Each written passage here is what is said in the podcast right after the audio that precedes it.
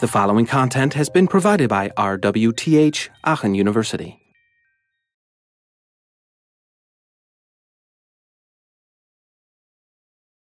So let's have a deeper look into the uh, Universal App Platform. That's uh, another abbreviation um, that I'm introducing here from Microsoft.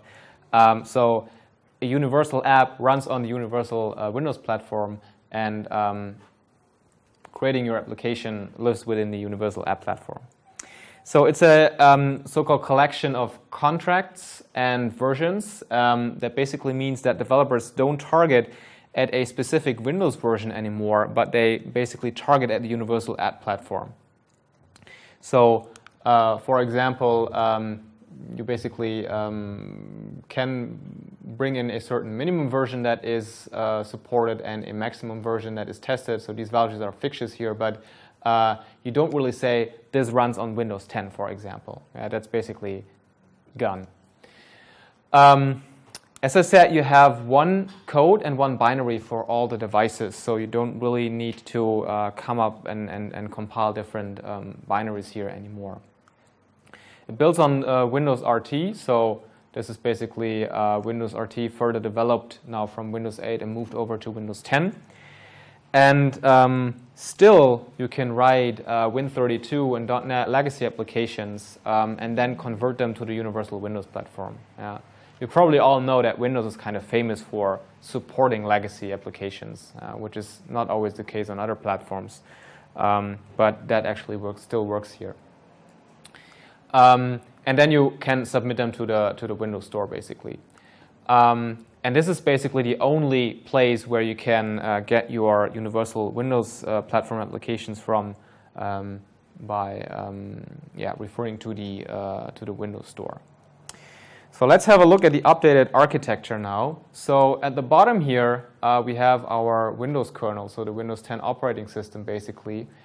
And as you can see, there are still two branches here that I can pick from. So I can go the very classic way, which is Win32 API, with no benefits of the universal Windows platform. So that basically means it's not guaranteed that it runs on all the different devices that you have. Uh, because um, the, the Win32 API, for example, uh, might not be available on your Raspberry Pi, for example. Uh, it has the Windows 10 core, uh, but not the Win32 API, for example.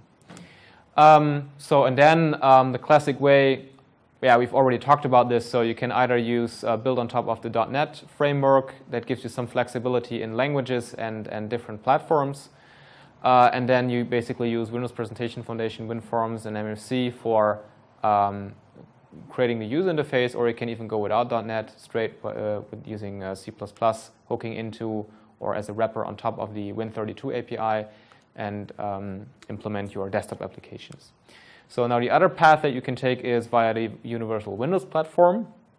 So within that or on top of that, we have basically uh, this one is on top of the Windows runtime.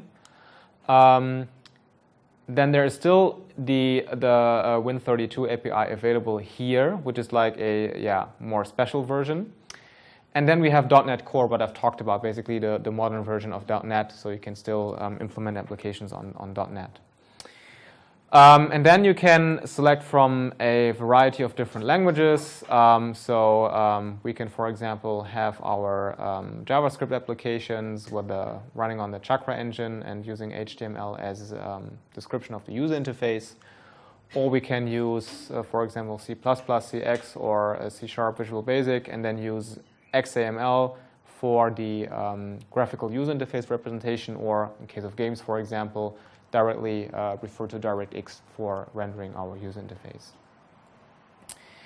Um, another possibility that we have now is making use of bridging technologies. So uh, we can actually use our Objective-C code from iOS and then make that work on the Windows uh, runtime or the universal Windows platform. Uh, so you can actually import, for example, your Objective-C code into uh, Visual Studio um, this is basically the whole Xamarin stuff uh, where you can um, use um, or easily bring already implemented applications to the Windows platform. And that is actually a good idea because um, looking at applications available for Android, available for the iOS platform, available for the Windows Phone platform.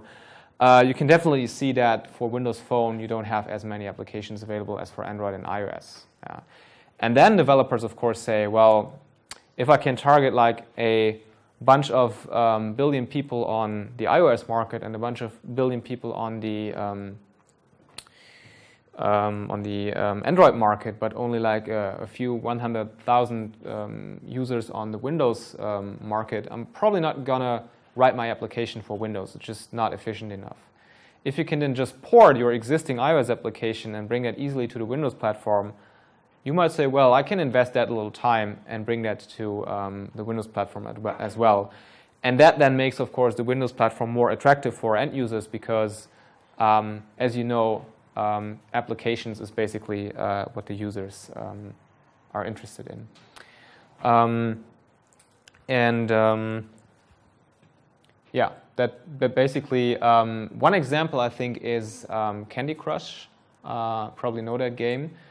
I think uh, that was a um, is actually pre-installed with Windows 10, and it is actually an application that is written in I think iOS, and that has been ported using um, these bridging technologies to Windows 10. So as an example to show um, how easy it is to um, bring existing code to the Windows Universal Platform.